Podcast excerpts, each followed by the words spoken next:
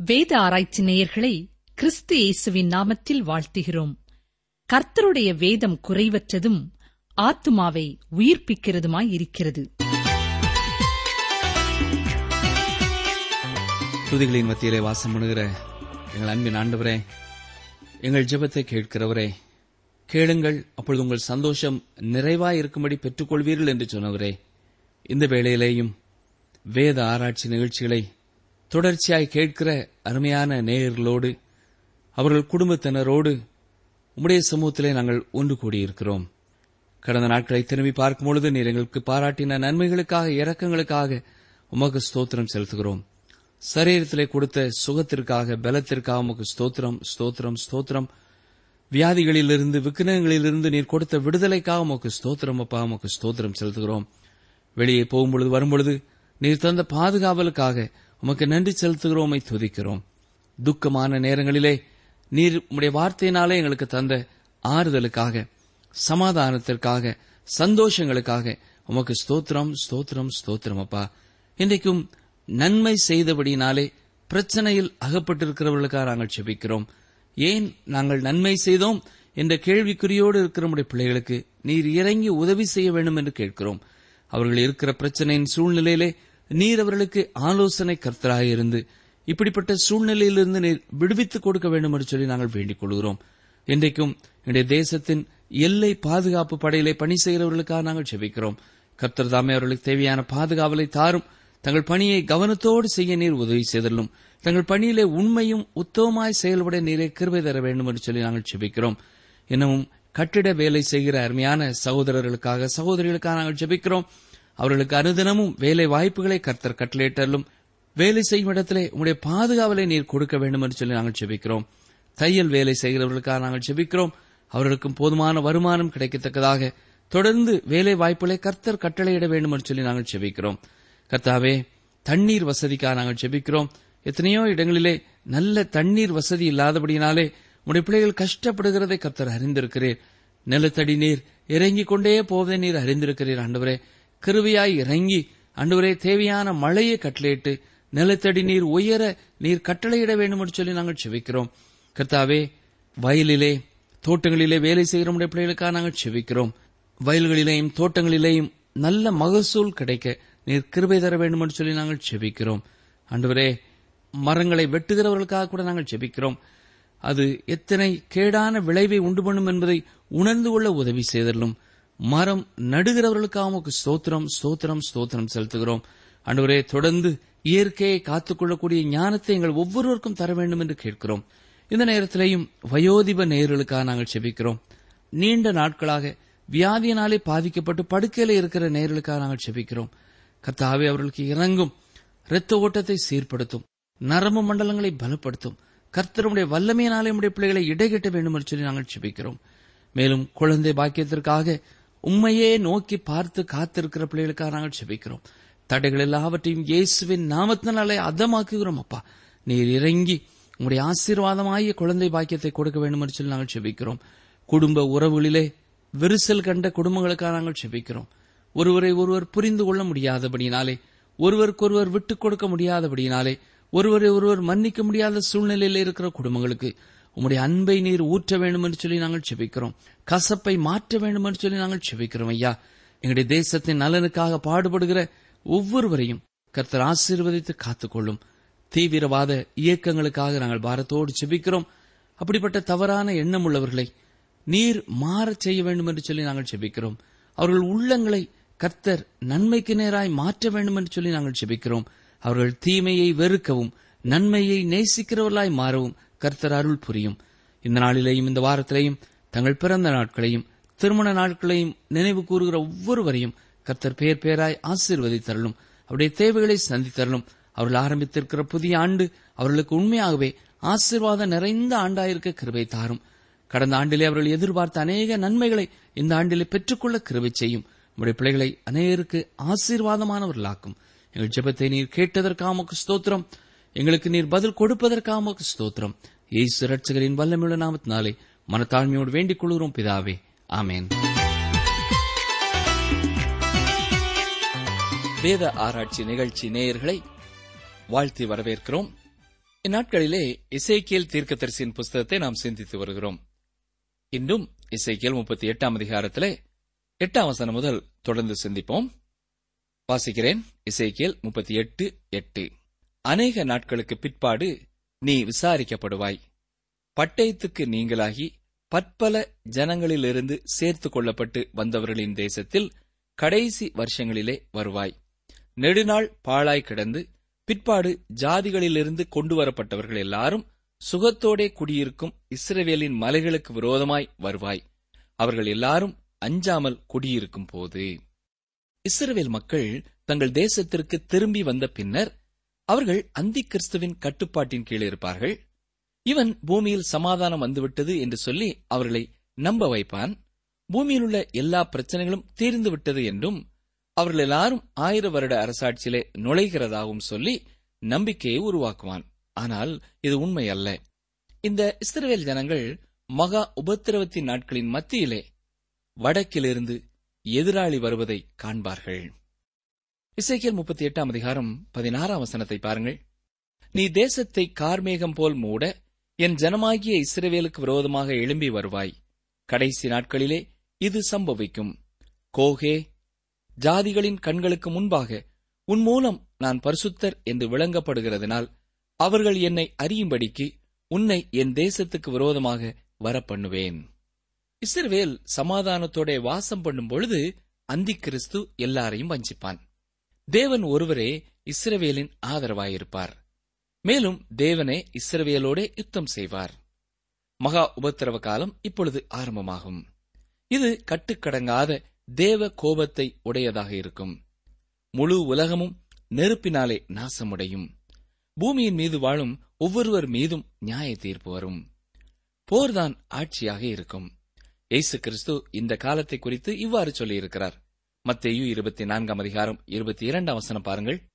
அந்நாட்கள் குறைக்கப்படாதிருந்தால் ஒருவனாயிலும் தப்பிப் போவதில்லை தொடர்ந்து இந்த அதிகாரத்தில் உள்ள மீதி வசனங்களையும் நாம் வாசித்து பார்க்க வேண்டும். ரஷ்யாவின் மீது வர இருக்கிற தேவ நியாய தீர்ப்பு இதுதான். இதனைத் தொடர்ந்து நாம் இசைக்கேல் முப்பத்தி ஒன்பதாம் அதிகாரத்திலிருந்தும் சில சத்தியங்களை பார்ப்போம். இந்த அதிகாரத்திலும் கோகுவுக்கு எதிரான தீர்க்க தரிசனம் தொடர்கிறதை நீங்கள் பார்க்கலாம்.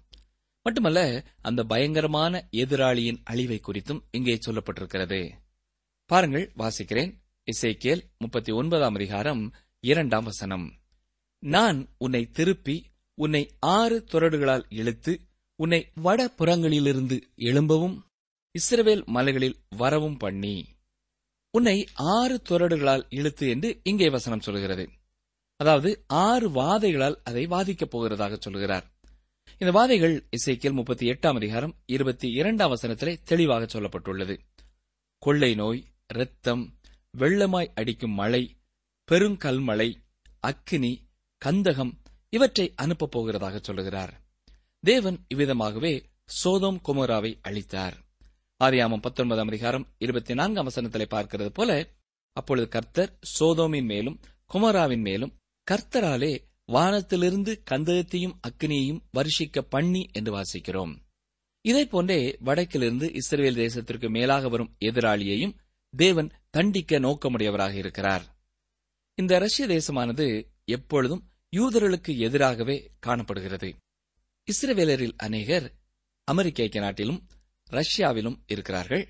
இதிலே ரஷ்யா யூதர்கள் வெளியேறுவதை அனுமதிக்க மறுக்கிறது. இறுதி நாட்களிலே இதற்கு தேவன் அந்த தேசத்தை விசாரிக்கிறவராக இருக்கிறார். இதிலே நமக்கு ஒரு செய்தி இருக்கிறது. தேவன் சோதோம் குமராவை அழிக்க தயாரான போது தேவன் நீதியற்றவராக இருக்கிறார் என்று ஆபிரகாம் எண்ணினார். ஆகவே ஆபிரகாம் தேவனிடம் நீர் நீதிமானை துன்மார்க்கனோட அழித்து விடுவீரோ? அங்கே ஐம்பது நீதிமான்கள் நாற்பத்தி ஐந்து அல்லது நாற்பது அல்லது முப்பது அல்லது இருபது அல்லது பத்து நீதிமான்கள் இருந்தால் நீர் அந்த பட்டணத்தை அழிக்காது விட்டு விடுவீரா? என்று கேட்கிறார். தேவன் அதற்கு இல்லை பத்து நீதிமான்களை நான் அங்கே கண்டேனாயிலும் அதை அழிக்கப் போவதில்லை என்று சொல்கிறார். தேவன் அங்கே பத்து நீதிமான்களை கூட காணவில்லை.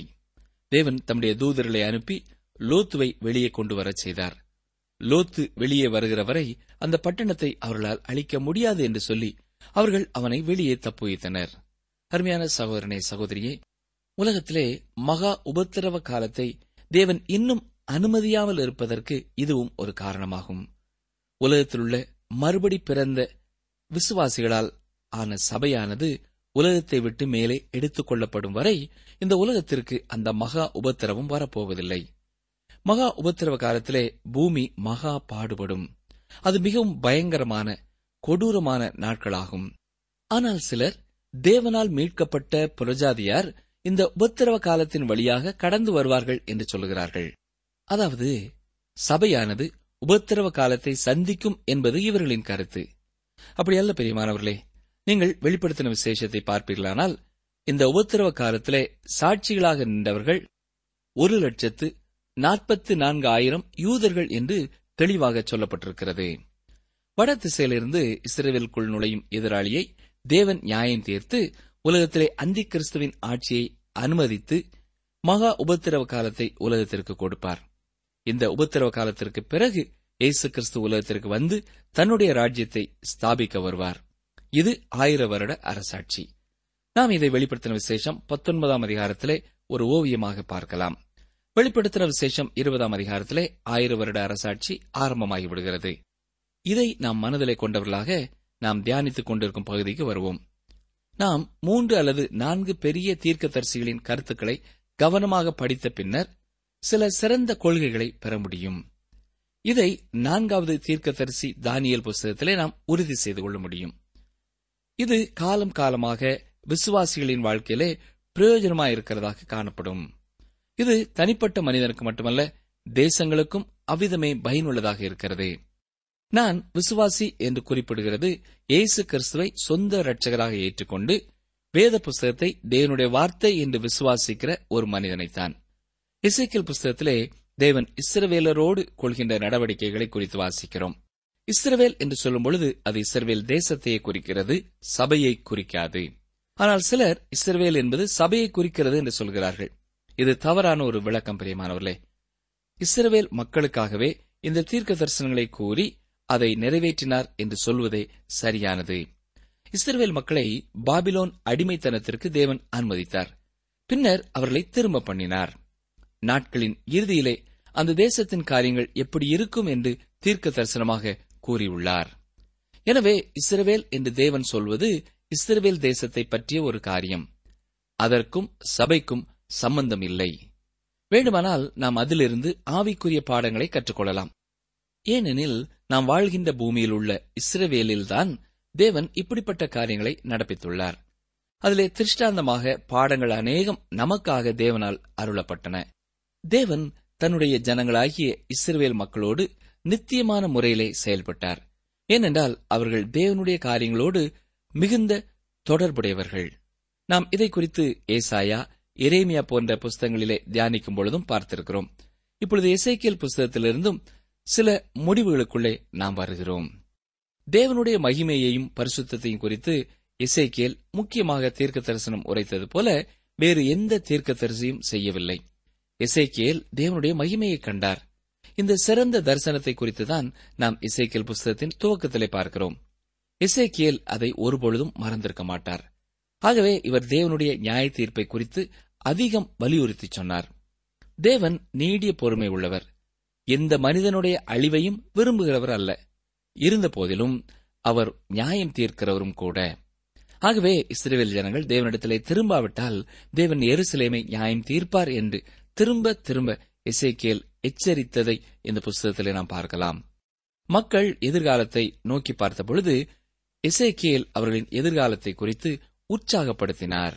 ஆனாலும் இசைக்கேல் இன்ன ஒரு எதிராளி வருகிறான் என்று கூறினார். இயேசு கிறிஸ்து இந்த பூமியிலே இருந்த பொழுது அவர் எருசலேமை பார்த்து கண்ணீர் விட்டு அழுதார்.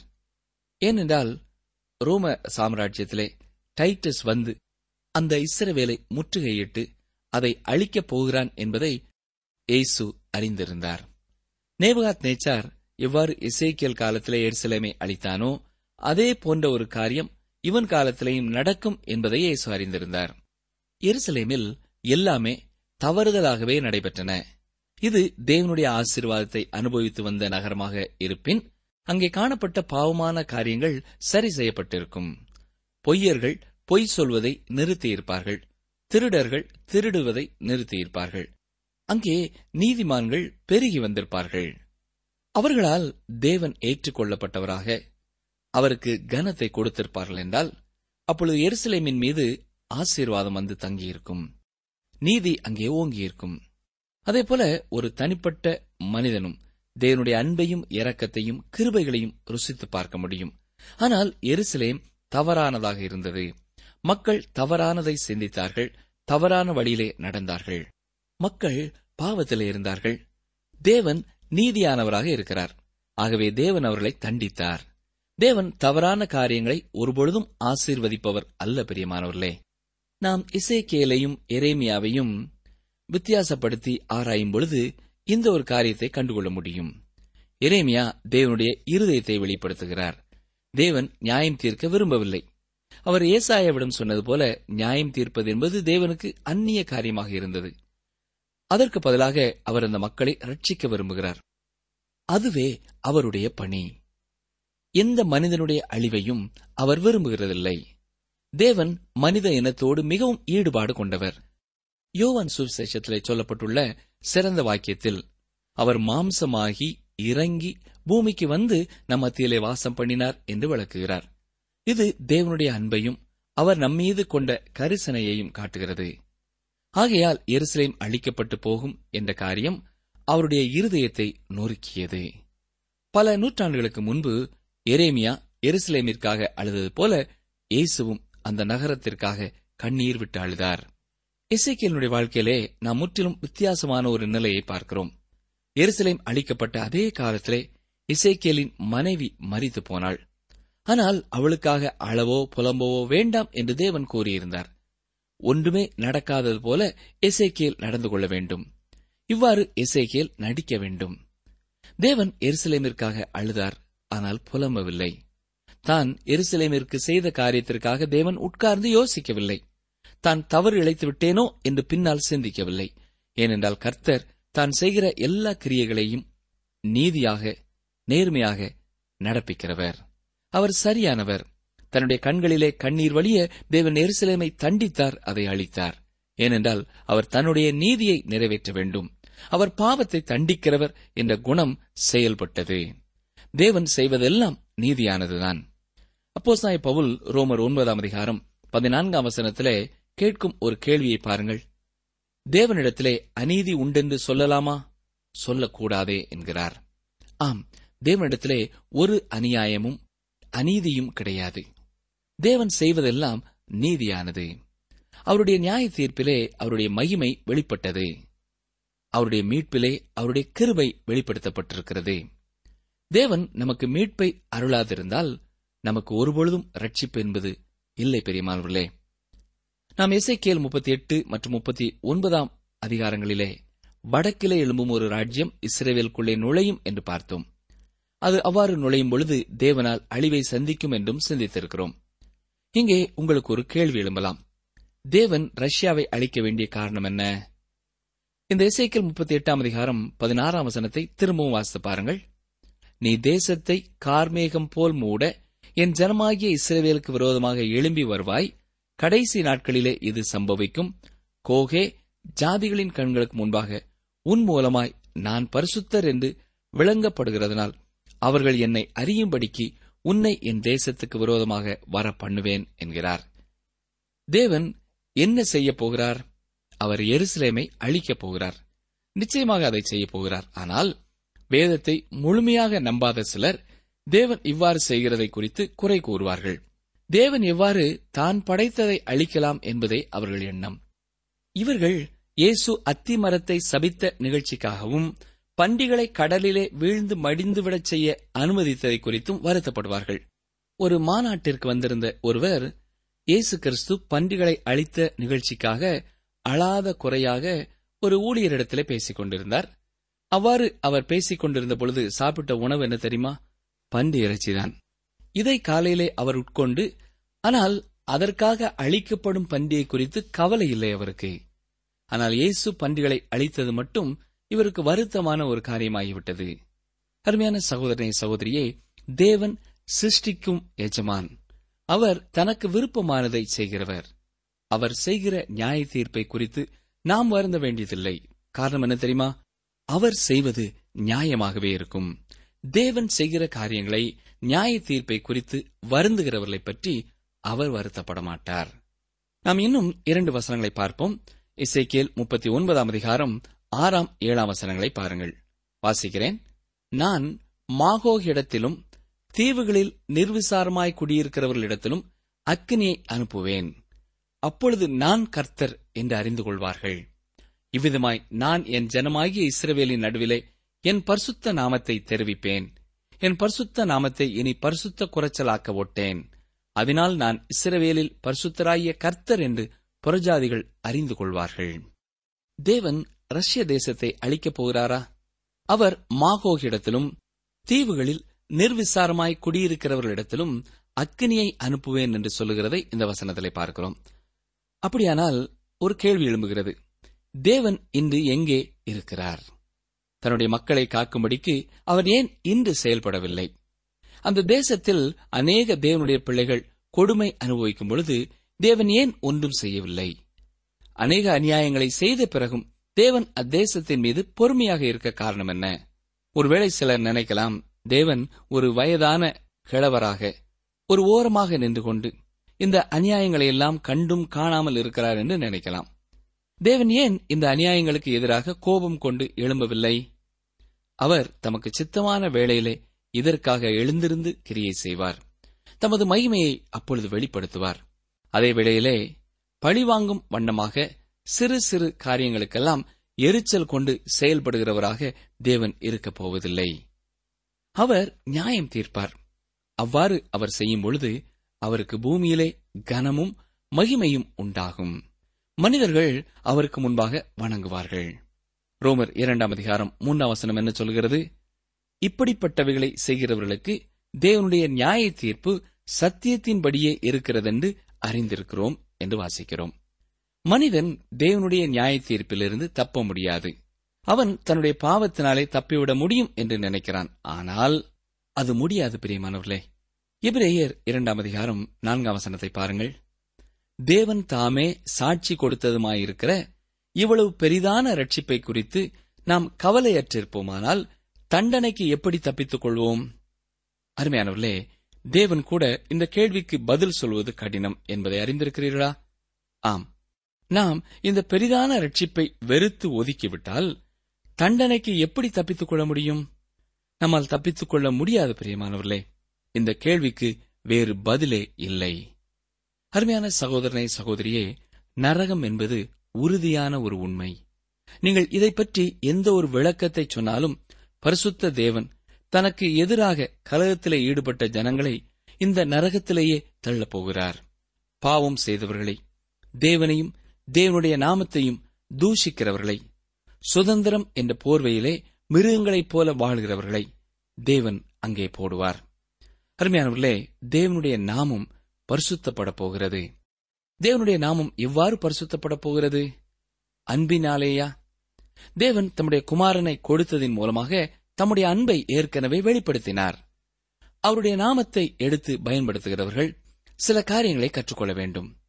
நீங்கள் அவருடைய நாமத்தின் மகத்துவத்தை குறைத்துவிட முடியாது என்பதை அறிய வேண்டும். நாம் அவரோடு நெருங்கி போய்விட முடியாது. நாம் நம் இஷ்டம் போல வாழ்ந்துவிட்டு பின்னர் அவரிடம் ஐக்கியம் வைத்திருக்க முடியாது. நம்முடைய தேவன் பரிசுத்தமானவர். நான் பாவம் செய்துவிட்டு அதனாலே பயன் பெற்றுவிட முடியாது.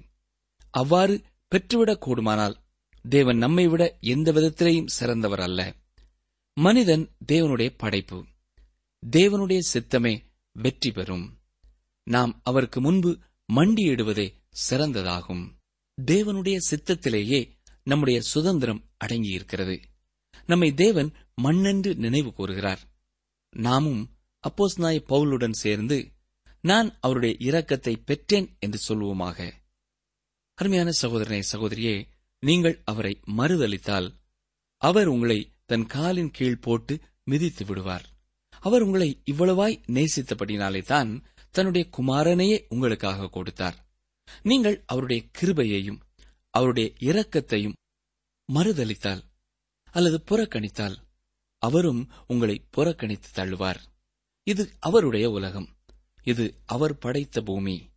இதை அவர் தம்முடைய பரிபூரண திட்டத்தின்படி இயக்கிக் கொண்டிருக்கிறார். நாம் தான் அவரோடு கூட செல்வதற்கு அடியெடுத்து வைக்க வேண்டும். அதற்கு நீங்கள் ஆயத்தமா? சற்றே சிந்தித்து பாருங்கள். நாம் செய்ய வேண்டியதெல்லாம் ஆண்டவரே நான் ஒரு பாவி. நான் குறை உள்ளவன். உமக்கு எதிராக செயல்பட்டவன் என்று நம்முடைய பாவ நிலைமையை ஒத்துக்கொண்டு ஆண்டவரே என்னை மன்னியும் என்று ஜெபிக்க வேண்டும். இயேசு நம்முடைய பாவங்களுக்கான தண்டனையை சிலுவேலே சுமந்து தீர்த்ததை விசுவாசிக்க வேண்டும். அப்பொழுது நம் பாவங்களை அவர் மன்னித்து நம்மையும் தம்முடைய பிள்ளைகளாக அவர் ஏற்றுக்கொள்வார். ஏனென்றால் அவருடைய நாமத்தின் மேல் விசுவாசம் உள்ளவர்களாய் அவரை ஏற்றுக்கொண்டவர்கள் எத்தனை பேர்களோ அத்தனை பேர்களும் தேவனுடைய பிள்ளைகளாகும்படி அவர்களுக்கு அதிகாரம் கொடுத்தார் என்று வேதத்திலே வாசிக்கிறோம். நம்மையும் அவர் கரத்தில் அர்ப்பணிப்போமா? ஜெபம் செய்வோம். எங்களை நேசிக்கிற எங்கள் நல்ல கர்த்தாவே எங்கள் மேலே நீர் வைத்திருக்கிற முத அளவில்லாத அன்புக்காக நன்றி செலுத்துகிறோம். நீர் பாவத்தை பாராத சுத்த கண்ணர். அன்றுவரே பாவத்திற்கு தண்டனை கொடுக்கிறவர். நீர் நியாயம் தீர்க்கிறவர் என்பதை நாங்கள் வாசித்தோம் ஐயா. எங்களுடைய வாழ்க்கையிலேயும் பாவத்தோடு விளையாடிக் கொண்டிருக்கும் நாங்கள் உம்மண்டை வரும்பொழுது எங்களை மன்னிக்க நீர் ஆயத்தமாயிருப்பதற்காக உமக்கு ஸ்தோத்திரம் செலுத்துகிறோம்.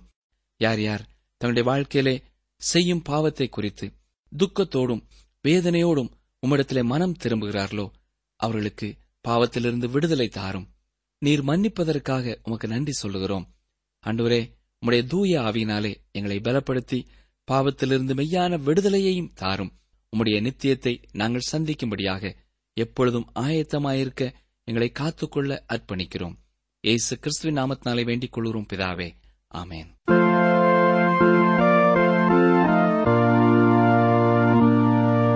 அன்பர்களே ஒவ்வொரு நிகழ்ச்சி மூலமும் தேவன் உங்களோடு பேசுகிற காரியங்களை எங்களுக்கு உடனே எழுதி அனுப்புங்கள். நீங்கள் கடிதம் எழுதும் பொழுது உங்கள் முகவரியுடன் உங்கள் தொலைபேசி எண்ணையும் சேர்த்து எங்களுக்கு எழுதுங்கள். எங்கள் முகவரி வேத ஆராய்ச்சி டிரான்ஸ்வர் ரேடியோ தபால் பெட்டி எண் நூற்று முப்பத்தி நான்கு திருநெல்வேலி இரண்டு தமிழ்நாடு. மீண்டும் கூறுகிறோம் வேத ஆராய்ச்சி டிரான்ஸ்வர் ரேடியோ தபால் பெட்டி எண் நூற்று முப்பத்தி நான்கு திருநெல்வேலி இரண்டு தமிழ்நாடு. எங்கள் தொலைபேசி எண் தொன்னூற்று நான்கு நாற்பத்தி இரண்டு இருபத்தி ஐந்து இருபத்தி ஆறு இருபத்தி ஏழு. மற்றும் ஒரு தொலைபேசி எண் ஒன்பது ஐந்து எட்டு ஐந்து நான்கு ஆறு பூஜ்ஜியம் நான்கு ஆறு பூஜ்ஜியம். எங்கள் இமெயில் முகவரி Tamil DTP at radio eight eight two dot com.